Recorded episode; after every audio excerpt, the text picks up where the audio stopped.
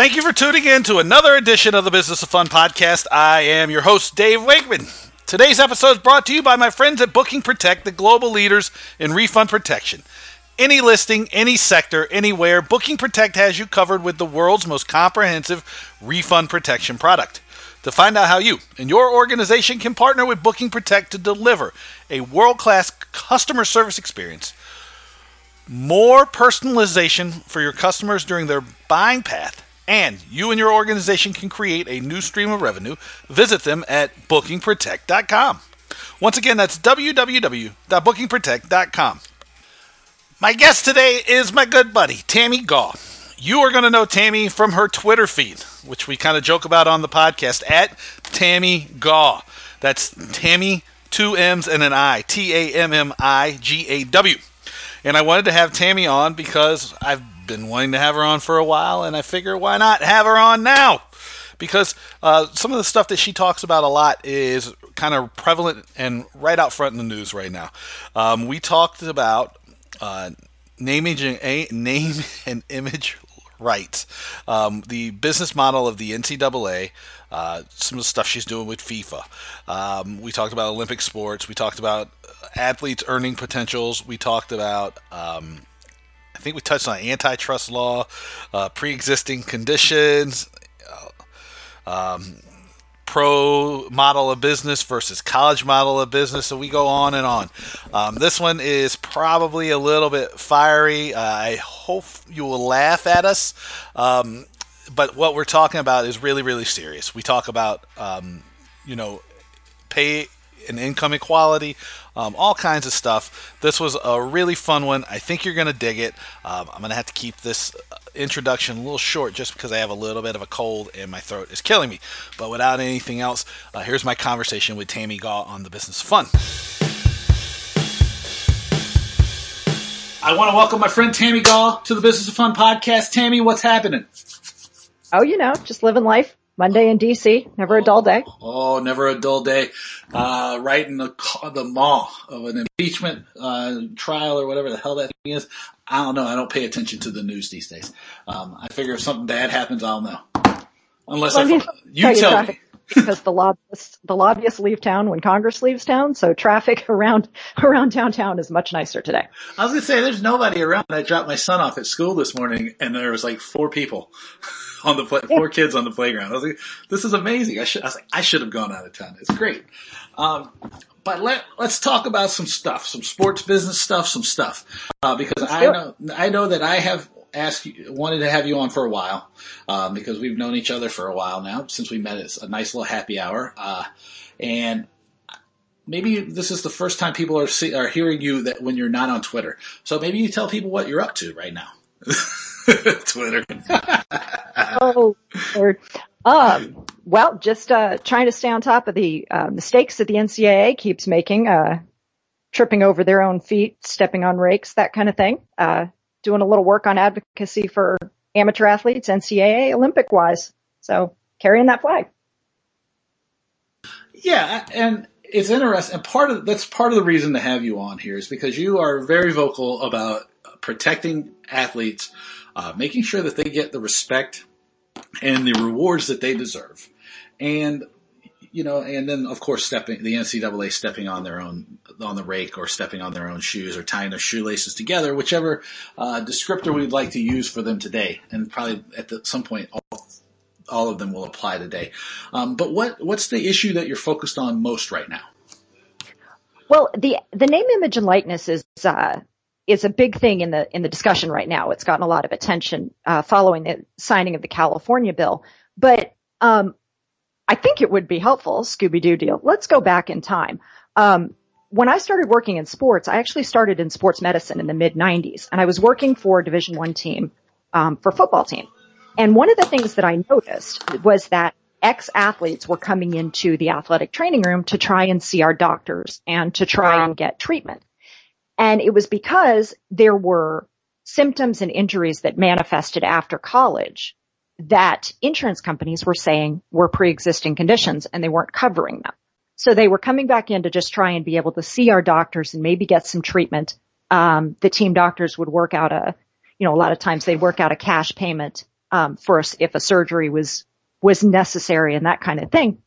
And so even back then, I knew something was a little off. And you know, we're talking a decade plus before the Affordable Care Act, and so insurance companies could literally refuse coverage for pre-existing conditions. They could just say no. And if you had an ACL tear in college, and even if it was a very well repaired ACL, down the line you're going to get meniscus problems. There's there's really no way to avoid it. And so they were considering these meniscus problems, for instance, to be a pre-existing condition because they were attached to the ACL injury. And I knew that there was something wrong with the fact that colleges were able to just sort of wash their hands of these kids once they went on um, into their lives. And of course, we all know from the NCAA's own promotional videos that most of their athletes go pro in something other than sports. They like to tell you that. So cut to mid 2000s, I go to law school, come back out and decide that I don't actually want to do conventional legal practice, but what I want to do is advocate for these quote amateur athletes. And the Affordable Care Act kind of helped address the, uh, the, the, the insurance or the, at least the access to some coverage.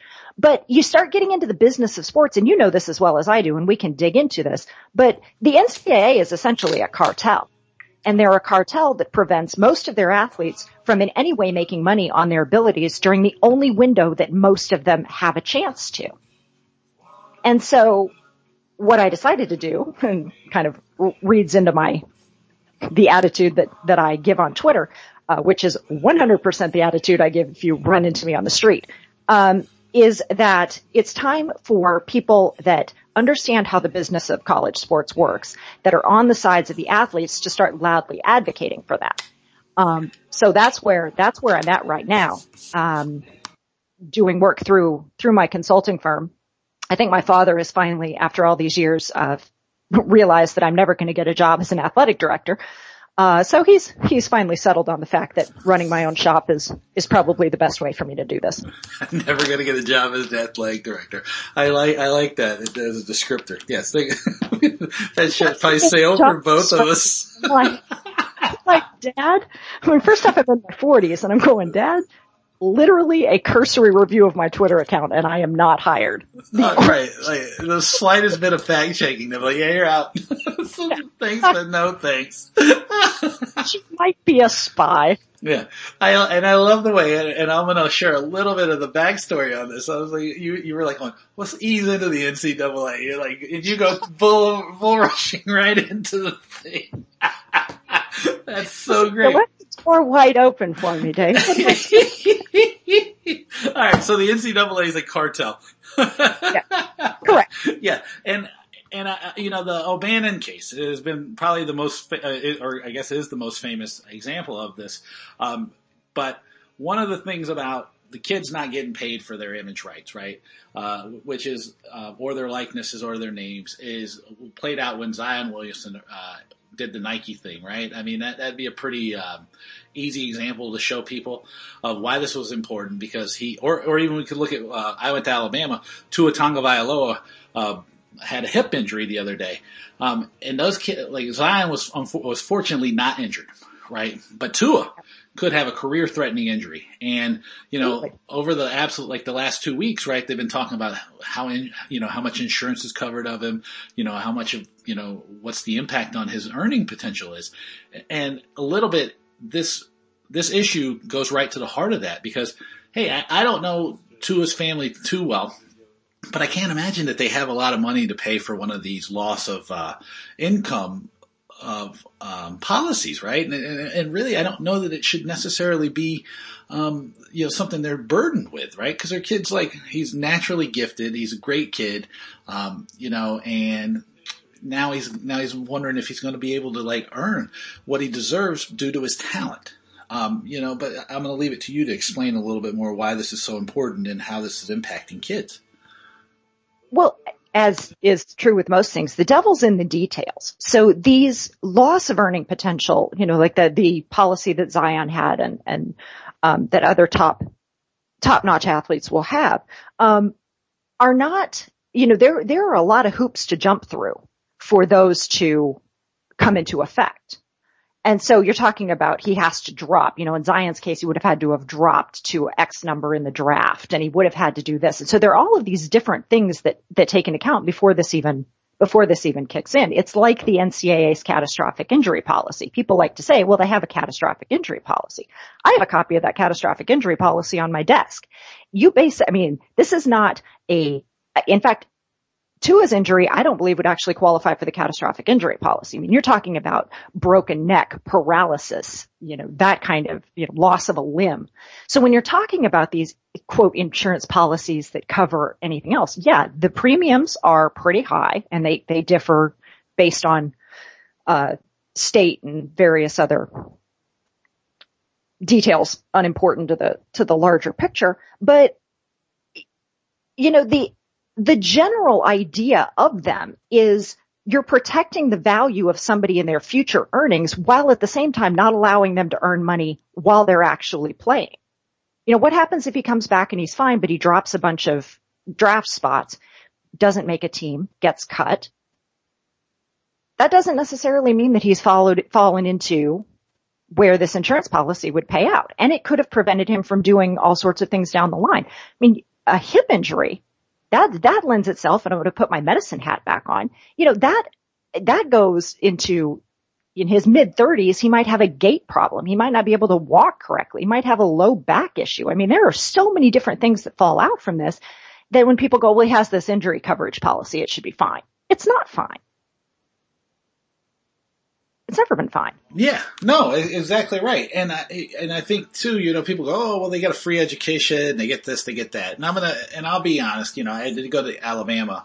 Um, you get a great, you get a great education and you get a, a lot of accoutrements, uh, if you go to the University of Alabama. But the thing is, is like, that's not all kids, number one.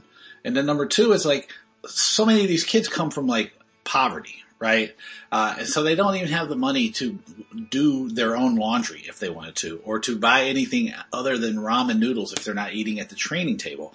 And, you know, to me, it seems like if you're spending all this money on training facilities and coaching staffs and all these things, what, what does it hurt to give, make sure a kid has uh, even a couple hundred bucks a month or something just so they can have like a little bit of freedom? listen, listen. Hey, I'm and I'm I'm just playing devil's advocate here, right? Or maybe I'm not even playing devil's advocate. I'm just like being honest, remembering what it was like to be a poor college kid. no, that listen was to the that was to the people, to the people out in the public on the streets talking all the foolishness that don't understand how it is to be inside. You are exactly right. Those kids, not all of them are on scholarship. I mean, I'll just tick through the deal. You said you know, that doesn't apply to all of them. Not all college athletes are on full scholarships. There are walk-ons that are subjected to the same restrictions as an athlete that has a full scholarship. Check. Training tables. Awesome. They're wonderful. If you're able to get to them while they're open. Traveling athletes, late night things, baseball coming back on from a road trip on a bus at one in the morning, that training table is not open. Bam. Facilities. Texas redoes their locker rooms. Those lockers cost $10,000 a piece. You're telling me those kids wouldn't rather have part of that money in their pocket. Something in the neighborhood of 53%, I believe, of football and basketball players come from families that are eligible for Pell Grants. So that goes to the, that goes to the lower income stuff. So these kids should be able to give money back to their families based on the work that they're actually doing. A full-time job, by the way. Oh yeah. Uh, and then you get to, well, yeah, they get an education. You know who else gets an education? Rhodes Scholars. There are plenty of people on full academic scholarship. There is a theater student on a full scholarship who is allowed to sign an autograph, get paid to do a show. In fact, they're encouraged to do a show and do this all in the aftermath. College athletes? Nope, not allowed. Because what? They get a sweatsuit? Please. Right. Uh, exactly. I mean, I remember when I when I was in school, like a number of um, walk-ons, right? They lived in my dorm, and it it was not a glamorous thing because they were still eating in the Paty Hall um, dining hall. They weren't even necessarily getting to the, the trainer's table. It's just you know, it, it just doesn't mix with reality. And I think you know, and this is like where you go back to like the business model is skewed it's like you're almost making it so that the kids have to do these under the table deals because there's no other way, right? You're incentivizing people to act poorly or to do things that may be illegal or dangerous or unethical, whatever you want to, however you want to describe it. Yeah. Well, I mean, you know, the, and we could go, I mean, my office looks like a murder board. It has just ties, you know, tying everything together. I, in four court cases, I can bring you from Ed O'Bannon to the Catholic Church in four degrees of, Forget Kevin Bacon. Yeah, four we, degrees of Ed O'Bannon. We've got um, Ed, Ed O'Bannon. but, and they can do that. But, you know, there's so many different, there's so many different little aspects of it that, you know, that people aren't talking about or just the various fallout, like you were saying, of all of these different these different things that these kids can and cannot do, what the walk-ons are and are not allowed to do. And it's just, it's, it's, it's mind boggling because you sit there and listen to everybody say everybody's broke. Clemson backed up the Brinks truck for Dabo Swinney and that man has the absolute temerity to stand up and say that athletes that want to get compensated are entitled. You need to go all the way over to the other side of the room because that is absolutely, it, it is, that is inexplicable irony and hypocrisy. When you sit there and you say, well, everybody's broke and every single person in the system is being paid off the back of kids that are not getting paid for the work and putting their bodies on the line. And I mean, that is plantation economics. I don't care. That is plantation economics. The only other system that works like that where unpaid labor, which is largely men and women of color is making money for white administrators or the administrative complex like that is the NCAA and the prison system. Tough to argue with that. And I, I would also throw in maybe like most of uh, internet journalism as well. but uh, in a lot of conferences uh, that I've been that I've that I've seen and heard of. Um, but no, it, it, you make a great point, right? And the optics, I don't know exactly how you can say that if you're you have a hundred million dollar con contract, um, and I think that you know that draws a distinction because typically Nick Saban is pretty strong on making sure that the athletes are getting taken care of. Uh, so, um, but still, you know, the kids should be having should be. Putting, I'm sorry. It's it, taken care of according to his his determination. Oh yeah, yeah, yeah. I, I don't I don't think anybody's uh, innocent in this whole thing. Yeah. You know, it's just like not he, his job. Um, oh yeah, but I was like, yeah, he's not as bad as that. That was like pretty much like, hey, look, um, I, you, I got mine. Is what I, it was basically what that came out came out to, in my opinion. Yeah, it's, it, there's an Upton Sinclair quote that I toss around a lot, and it's uh, the the paraphrase of it is that you you cannot uh, expect a man to understand something upon which his salary is based on him not understanding. Oh, that's exactly right. You can you, you can see that everywhere. I mean, this is not this is outside of the scope of our conversation, but all you got to do is look at just sports business in general. Um, you know, like in America, like people are willfully ignorant of some of these structural challenges because hey, the TV money's rolling in, my job is secure, I'm out. I don't want to rock the boat. Yeah. Well, but that, and you, you know, you bring up a different, you know, sort of a thing. We've been talking about football and basketball, but one of the things that's come up around this name, image, and likeness discussion that I'm, I'm glad, sort of, except it's being talked about by people that you could never expect to talk about women's sports at all. So you get all these people that are like, well, this might implicate Title IX. First of all, no, it doesn't.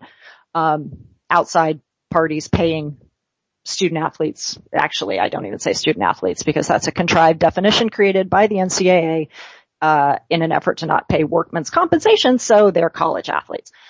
Um, but you know, people people are saying, well, it, you know, it would implicate Title IX. First off, you've never said a thing about women's sports to me, so I'm going to ask you to sit this one out as well. You being the royal you, not you, Dave. We've had plenty to say about this, but I was like, no, don't don't slam me. I mean, come on royal you. This is not, this is not you.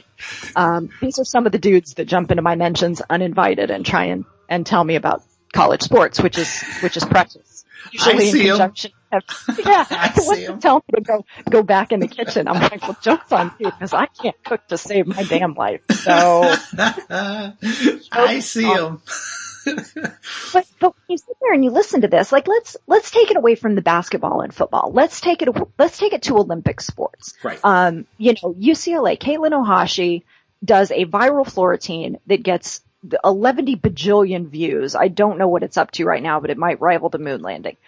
And it's likely to have a million more by the time we get done with this podcast. Let's just be honest. It's a friggin' great video. I mean, she's amazing. Ticking away and ticking away. So let's say that a shampoo company wants to give Katelyn Ohashi some money or sponsor, you know, her YouTube channel or sponsor whatever. She can't do that. She can't take that money based on a video that went viral of her work. Missy Franklin and Katie Ledecky, they could have raked in and the Olympics, I mean, I do, I do work around the, the amateurism facade that is the Olympics as well, but sticking with, you know, the NCAA, you get these gymnasts and swimmers who tend to have their competitive careers at a very young age. And they have to choose between taking sponsor money while they're competing and capitalizing on their career and being able to compete in college. Even if they didn't want a scholarship, just the ability to be able to compete at the college level, they couldn't take money way before they went to school. I mean, that's, it's absolutely ridiculous. And the one I love too is like, so you bring up Katie Ledecky and you bring up a bunch of the Olympic athletes. The example, and this is, I love this because it's always, it doesn't matter. I'm going to use Mary Lou Retton here to make this point, but it doesn't matter. You can say, oh, well, look at, uh, I don't even know, Cam Newton, right? You can say, you can, all of them. They got paid later on in life. Those are the exceptions that prove the rule. Because, Absolutely. I mean, that's just the truth of it. Yeah. I mean, it's not every single person and even if it's not, we're not talking about millions of dollars that they can live. Why shouldn't they be able to take a fifty thousand dollar deal from Wheaties? Right. Why? Why? Yeah. Why? Why might? They, why shouldn't they have enough money that maybe they can just like start creating a retirement plan for themselves, right? Based on the success of what they've done. Because, I mean, the people who are not playing the game of being um, amateur athletes, they're raking it in. They're getting endorsements or they're getting these deals, right? I mean, it just it's it's you're making it unfair, right? Because if we if we go down the the lane that so many people try to use for things, well, we're just trying to create parity or fairness in the system. Well, this is not fair. This just not. I mean, there's no way to two ways to split it. It just isn't a fair system.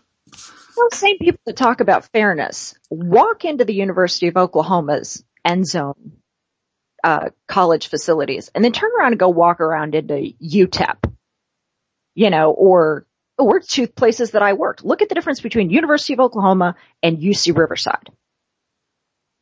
You know, you're going, there already is the haves and the have-nots. Don't talk to me about parity. You know, we're not, we're not playing that game. No, well, there, I mean, there, parity is like one of those, it's a fluid concept. Yeah, love the Power Five. The Power Five and the Mountain West are not the same thing. You know? No, no, exactly right. Or, you know, even within the Power Five, right? Well, I guess like if you take the Power Five or, or then you take big time men's college basketball, you know, to try to compare apples to a little bit less like oranges, they're not the same. They're completely different, right? The scale of everything that's done at some place like the University of Oklahoma is different even than, um, and I'll say this because this is close to home, the Villanova Wildcats basketball team, right? It's a different scale right? You might be like, oh yeah, well look at those guys, they have it great. It's a whole different scale, and it's just it's just not a, a system that you should allow to just operate just willy nilly, which I think is like the the legal term for the way that the thing happened. Most things happen now willy nilly. It is. That's a that's very much a law school one on one. It was on the bar. Oh. a, you know. Oh, absolutely. It was how how do you how do you incorporate the doctrine of willy nilly? In- I'm glad I did. You know, I took one business law class. Uh, I think in the second semester of my freshman year. I'm glad it's finally paid off. Oh, expert. You're, you're an expert. I'm as good as most of the people on Twitter. that's, that's how, if you watch a college football game, you're, you're an expert on college football, right? I mean, that's what I'm told. I, I believe that is correct. I, um, I, I know a couple of, um, college uh, college reporters, and I I tell them all the time. I go, uh, that one game I watch a week and that six pack of beer I drink while I'm watching it makes me more of an expert than all of you combined. And they usually agree, I think, but I think it's because I'm picking up the bar tab. Um, bribery. Yeah, well, young man, bribery. Hey, look, everybody's got an angle. That's just mine. bribery. so, so where, so where are these issues moving, right? So like, um, you know, I, I know that it's very tough for people to follow something like this debate, right? Or people, you know, or you got your uh, your bros who are like going, "Well, bro, nobody should be paid because it's college, bruh." Um, and I'm like "Well, did you deliver pizzas while you're in college, bruh? Um, you got paid, right? So let these kids get paid for something, doing, you know, for doing a job because they can't go get a, a job delivering pizza or doing whatever." Um, you know, how can people follow, you know, what's next here? You know, we, we've seen the O'Bannon thing. Um, we've seen, you know, there's been some new laws and some new rules that have been laid down, uh, as far as compensation or in California, I believe. Um, you know, what's going on? Like, what's next? Like, where, where, where will our attention go to or where should it go to next? Okay. That's, I mean, there, there that was probably too much that I asked, but you know, uh, again, I'm, I'm just a podcaster, not a journalist. I don't know. You're my, you're my dude. Um, but, but you're not wrong. So it's, you know, what are we doing? What are we doing now? And the shifts around the California law are they have, they have started a, a cascading effect to a certain extent. Um, I will do one thing that I wish people understood more about because it's, you know, NIL and name, image and likeness is a sort of an easy throwback around it. But the thing that gets caught up in some of these outside benefits, as the NCAA likes to call it, is not even just taking a job. It's whether or not someone can offer you a meal. You know, can you go over to your friend's grandfather's house for Sunday lunch? Technically, that is an impermissible benefit in certain perceptions. And so you're saying every single thing these kids do is under scrutiny. So yeah, you're talking about this larger scale NIL. Ed O'Bannon, champion of this, like we would not be here if it wasn't for him. And I try and shout him out on Twitter whenever I can. Um, by the way, buy his book also. Support the man. Um, also it's not his fault you don't have your video game. That's the NCAA's fault. Get out of his mentions. Um, but you know, when you talk about they're like they're going to allow college athletes to get paid for their name, image, and likeness. I don't even like it when we say allowed because everyone has a right to their own face. And so when we talk about we're going to allow them to get paid, what the California law really says, and there are, there are things that I wish it had done differently, but I'll, I'll definitely take it for, you know, it, the iteration that it's in now.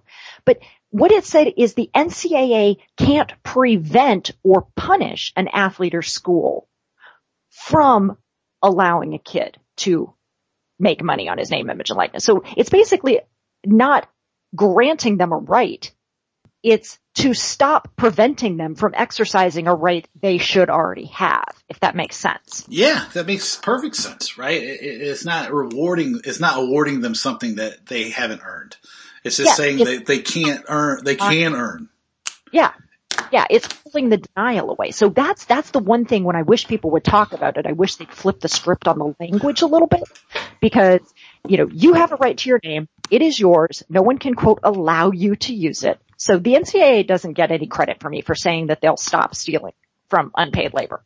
You know, it's just not, it, it's just not a thing. So California. But this is an important thing though, right? And I don't want people to miss it is that the language is important, right? Absolutely. Because the language that's being used is most of the time making it feel, um, trying to frame it so that it seems like the kids are just going to get a handout.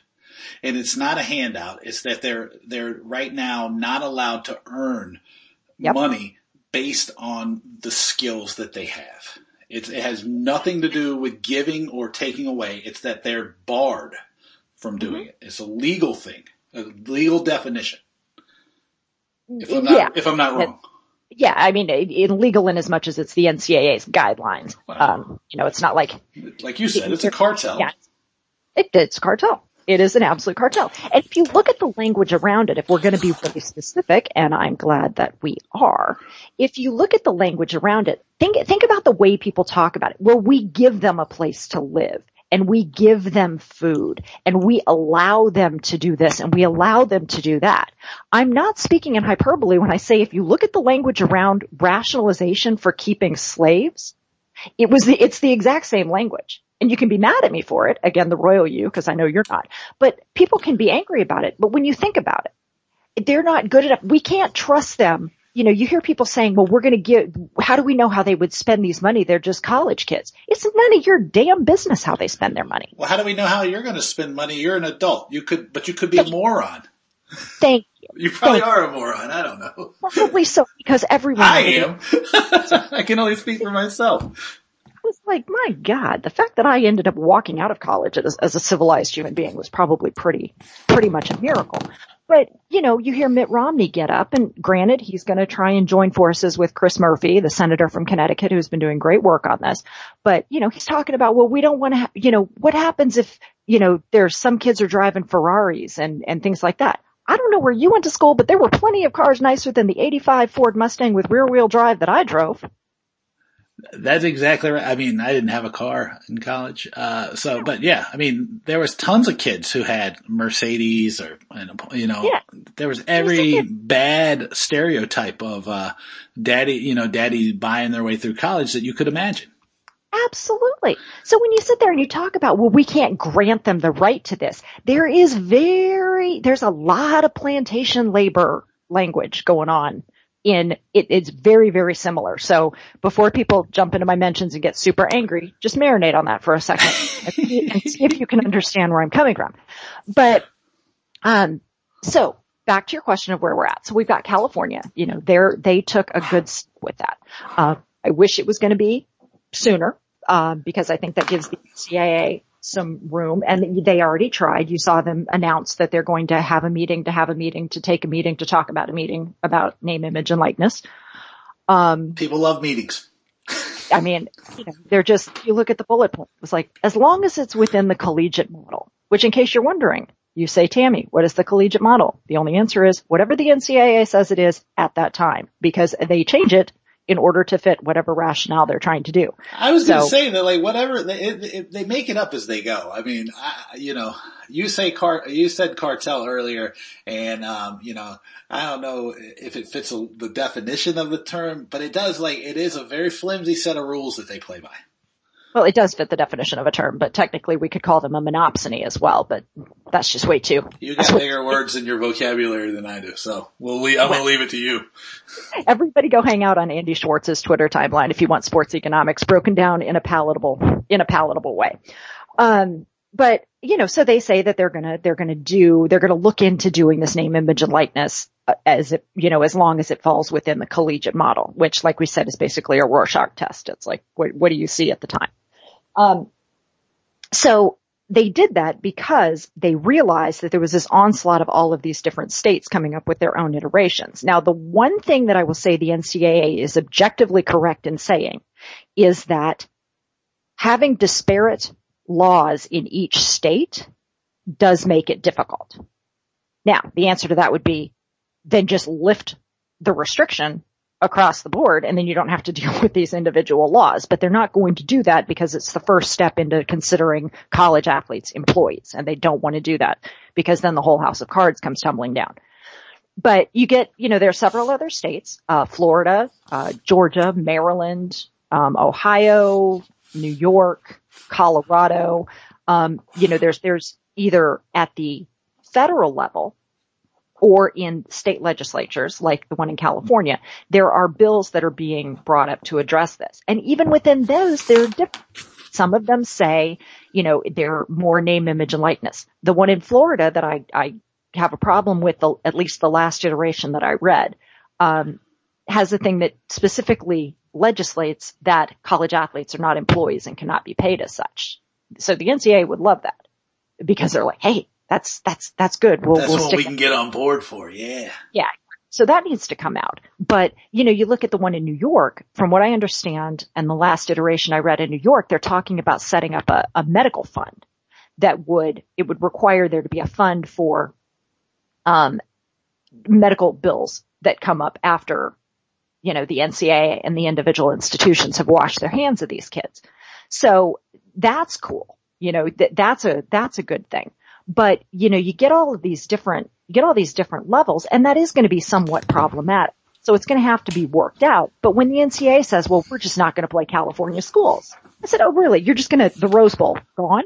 You're just done with the Rose Okay. USC is out. UCLA, you're done with. Good, good. Sure. It's fine. Baseball without the West Coast? Great. Sure. Try that. You know, it's, it's just, it's such, it's such hubris. Like they are going, the NCAA is going to die on its own sword at the tip of Mount Hubris and I will salt the ground with its ashes because they did it to themselves. Well, you know, that's, uh, I mean, I think that the way I've looked at it is that we are hitting the end of a cycle in a lot of these things in sports business, right? And I'm going to lump the NCAA in the middle of this. And what we're going to see is that a lot of the um, flimsy foundations that so much of this stuff is built on are going to crumble. And what's going to come, and then something new is going to be built out of it. What what I don't understand is, it seems that like so many institutions, they're accelerating their own demise out of, and you, like you said, out of hubris, or mine is, you know, to me, it seems almost out of some sort of form of myopathy. Uh, and it's just like they can't see what the world looks like around them because they're just so close to their own, like their own belly button in most cases that they can't get out of their own way. I mean, yeah, th- these are issues that are like the world is changing around them and they're just like, well, yeah, nah, we're good, dude. We're good. Well, and I think that, I mean, that actually brings up another, you know, a great point. You're talking about all these administrators, which for the majority are older and white. And so when you talk about the idea that college athletes can't be Instagram influencers, to them, you may as well be asking your dog to do math. They don't understand necessarily what that means or what that means in the context of the next generation. But a kid coming out who already has 300,000 followers by the time they're in high school, you know, they, for the NCAA to look and go, well, you have to close that down. Imagine the different ways you can tell them to go piss off. You know, it's like I, they don't understand that they're. It's literally this is not an analog AOL dial-up world that they were used to. Um, well, you know, the, some of these ideas too are even beyond before that. They're just like still stuck in like when you had two newspapers, a morning and an evening one, right? And that was the only way you got your news. And Walter Cronkite came on at six o'clock to tell you what to think.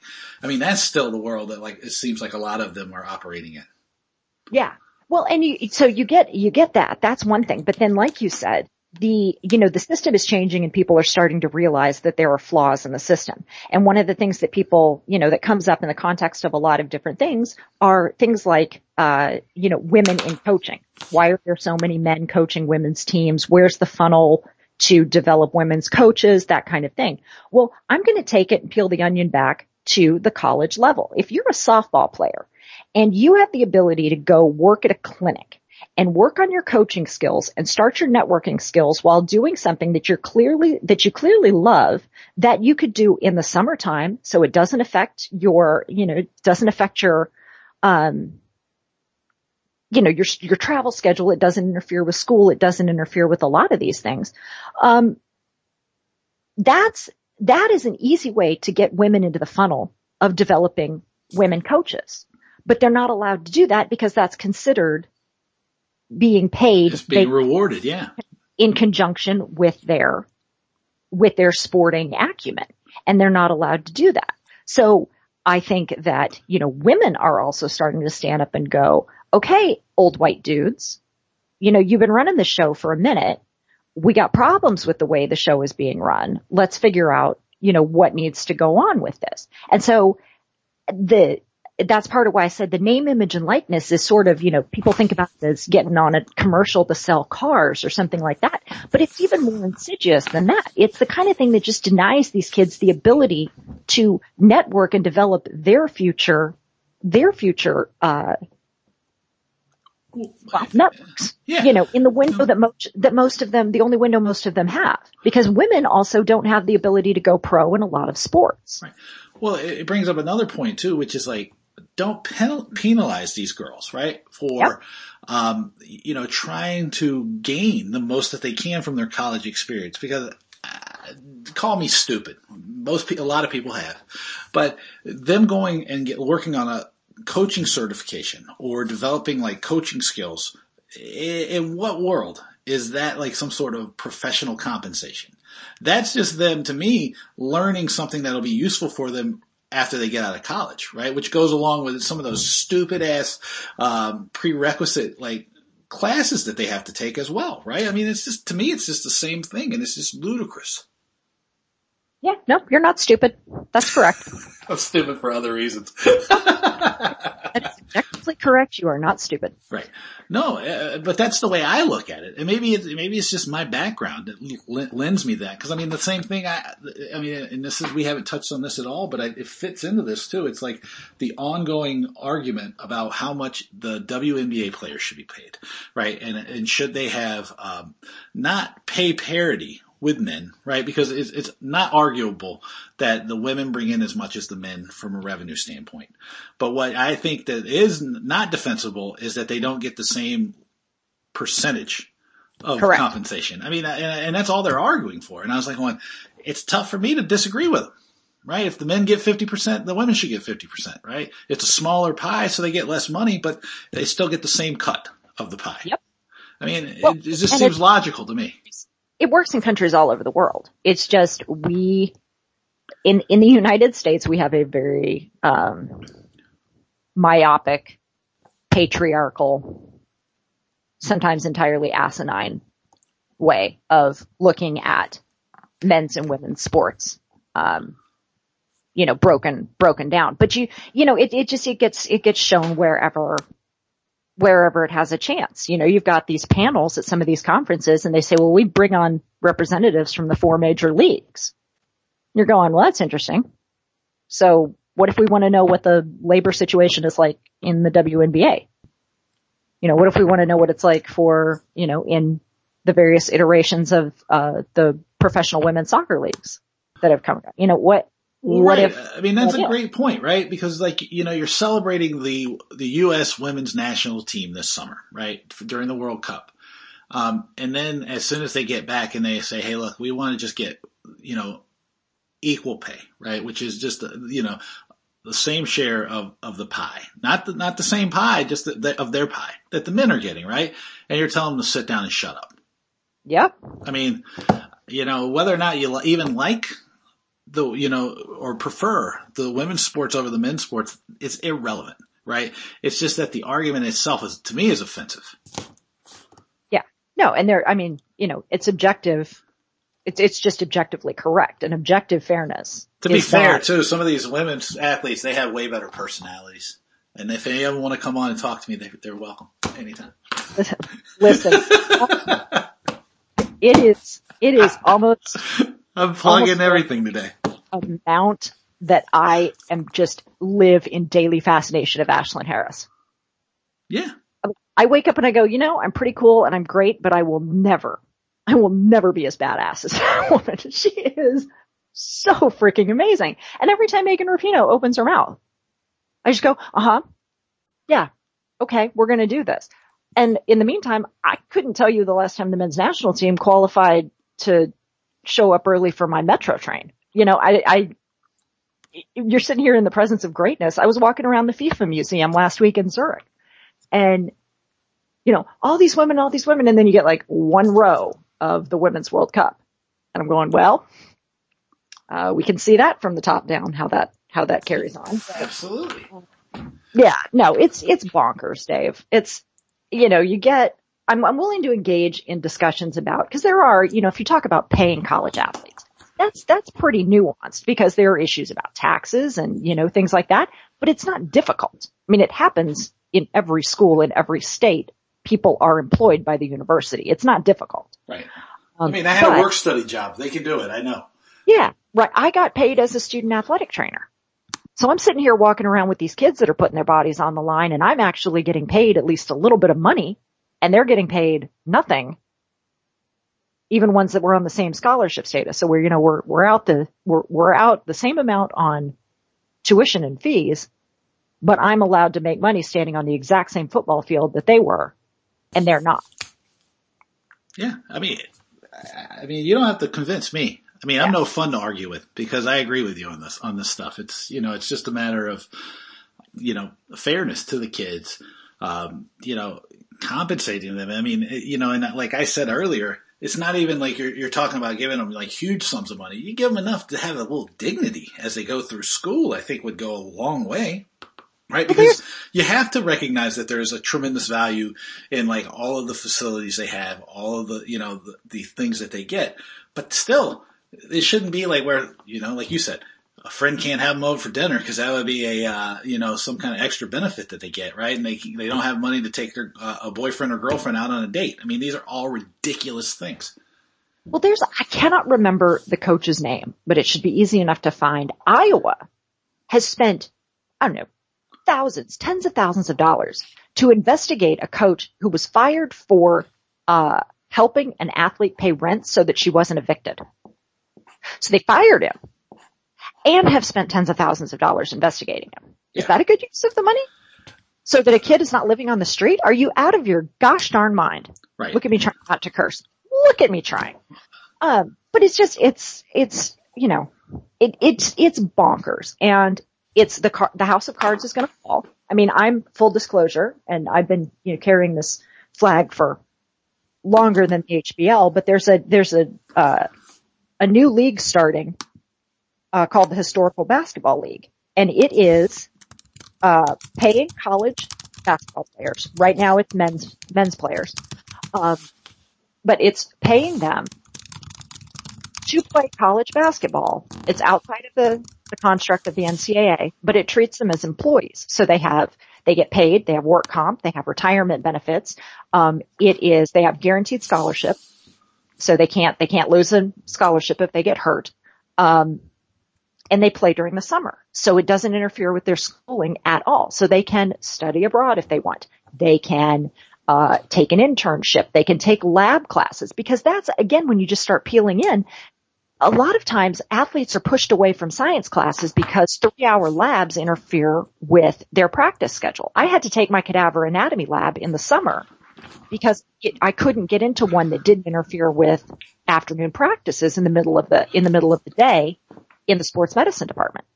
So I had to take my cadaver anatomy class in the summer. And so some of these kids can't take science and engineering classes because they're literally forced into degrees that they may not want that fit in with the scheduling that the university and the hold that they want to have over their, um, over their schedules. And so you've got kids then that are graduating. Maybe they're in the classes that they don't like, pursuing a career they didn't want to have that may not make them money on the outside.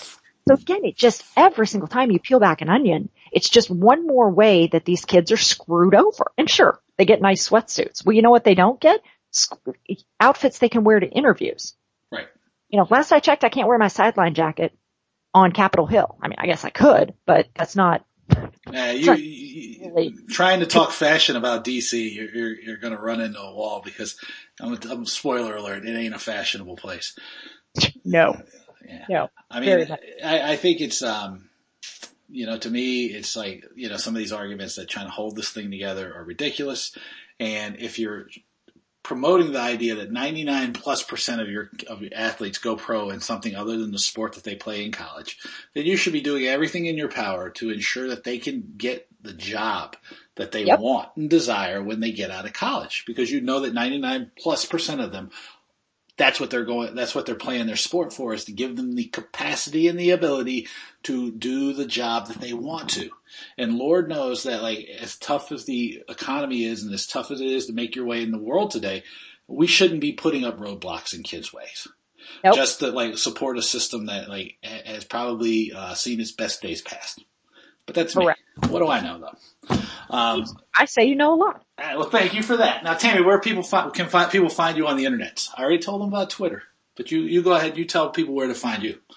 Nice. So I'm I'm at Tammi Gaw on all of my handles. Um, even stuff I never use. I always make sure I get my name because I can't have people acting foolish in my name. Um, I'll leave that for myself. well, you know, if I'm, there's going to be foolishness, it's going to be at my own hand and my own thumbs. So uh, that's where you can find me um, on Twitter. I've got my company is Advantage Rule, so you can find me at advantagerule.com or at tammigaw.com. I've got a newsletter that I put out. Um, you know, every couple of weeks, mostly on amateurism and, and, uh, the crossover between law and medicine. Cause there are, to the best of our knowledge, there's only nine of us that are board certified in both medicine and law, um, this way.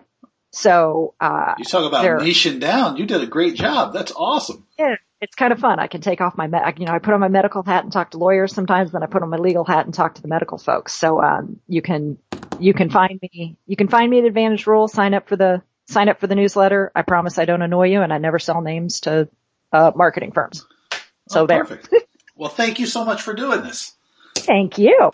There it was, my conversation with Tammi Gaw. We burn it down. Um, to find out what I'm up to, you visit my website. It's davewakeman.com. Uh, this is December now, and I'm going to be putting up a whole bunch of crazy stuff. Probably some predictions about the future of tickets in 2020, uh, all kinds of interesting stuff. Um, you'll notice some crazy new ideas coming out. Um, make sure you connect with me on the LinkedIn and on, on the Twitter. I hear the rumor that Twitter is going to deactivate accounts that have not been used in many years, that may mean that I'm finally going to get the at Dave Wakeman Twitter handle. We can only hope. Um, make sure you get my newsletter. It's Talking Tickets. It comes out once a week. It's five top stories from the week with a little bit of analysis for me about why it matters and how to take advantage of it to create opportunities for your business. You can get that by visiting my website, davewakeman.com. There's a link that says Get Talking Tickets. Boom, you're in. Um, make sure you check out my friends at Booking Protect, the global leaders in refund protection. Uh, visit them at www.bookingprotect.com and find out how you can become their partner so that you can give your customers a world class customer service experience. You can allow them a more customized buying journey and you can create new revenue for your business. So check them out, www.bookingprotect.com. Uh, I'm going to go have some more NyQuil or DayQuil or something, and as always, thank you for being here, and I'll talk to you soon. Take care.